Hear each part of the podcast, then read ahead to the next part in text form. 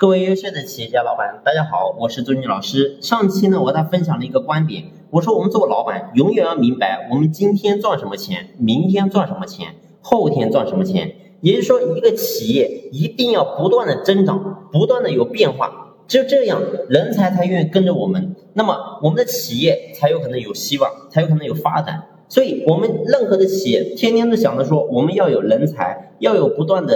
各个领域的高手能够靠近我们，但是我们一定要思考，你凭什么让人家能够靠近你呢？所以水太浅，大鱼不游；地太薄，大物不产。所以一定是这样的。如果说我们自己不行，请问人才怎么可能会来呢？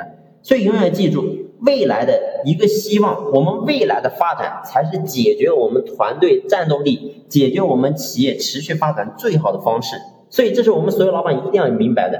如果在这个点你还打不开的话，你总想着说靠内部的一些激励管理让团队有动力的话，你会发现往往起不到很好的效果。为什么这么讲呢？因为人永远是活在希望当中，死在绝望里，任何人都是一样的。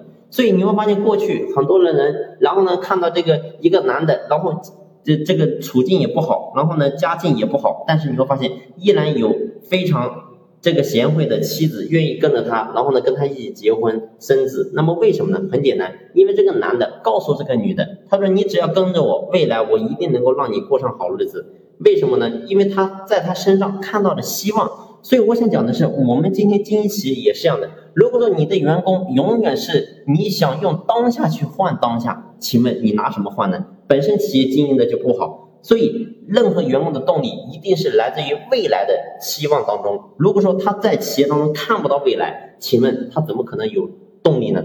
所以，任何人其实都是一样的。所以我说，我们作为老板来讲，我们天天想着说怎么样能够不需要管理，其实不需要管理，核心就是你能不能让我们家的优秀员工在企业当中看到希望。如果说他对未来能够看到希望，那么我告诉你，他一定有动力。所以不需要管理才是我们老板轻松的根本。如果说在企业当中什么事情都还需要你管，请问你怎么轻松呢？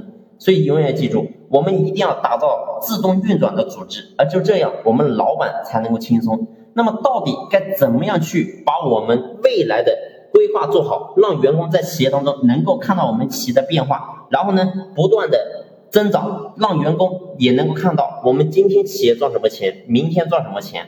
后天赚什么钱呢？那么我们下期具体详细的和大家进行分享。这期我们先聊这里，感谢您的用心聆听，谢谢。